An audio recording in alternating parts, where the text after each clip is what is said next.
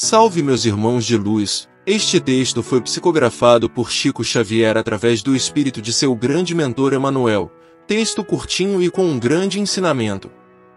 Peguem seus fones e vem comigo. O advogado da cruz. No mundo antigo, o apelo à justiça significava punição com a morte.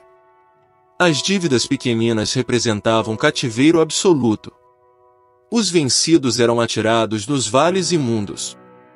Arrastavam-se os delinquentes nos cárceres sem esperança. As dádivas agradáveis aos deuses partiam das mãos ricas e poderosas. Os tiranos cobriam-se de flores, enquanto os miseráveis se trajavam de espinhos. Mas, um dia, chegou ao mundo sublime advogado dos oprimidos. Não havia, na terra, lugar para ele resignou-se a alcançar a porta dos homens, através de uma estrebaria singela. Em breve, porém, restaurava o templo da fé viva, na Igreja Universal dos Corações Amantes do Bem. Deu vista aos cegos. Curou leprosos e paralíticos.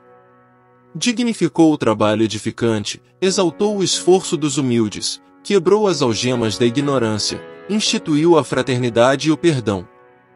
Processaram-no, todavia, os homens perversos, a conta de herético, feiticeiro e ladrão. Depois do insulto, da ironia, da pedrada, conduziram-no ao madeiro destinado aos criminosos comuns. Ele, que ensinara a justiça, não se justificou, que salvara muitos, não se salvou da crucificação, que sabia a verdade, calou-se para não ferir os próprios verdugos.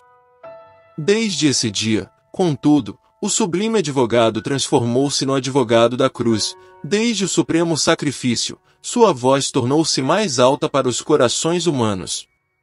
Ele, que falava na Palestina, começou a ser ouvido no mundo inteiro, que apenas conversava como o povo de Israel, passou a entender-se com as várias nações do globo, que somente se dirigia aos homens de pequeno país, passou a orientar os missionários retos de todos os serviços edificantes da humanidade.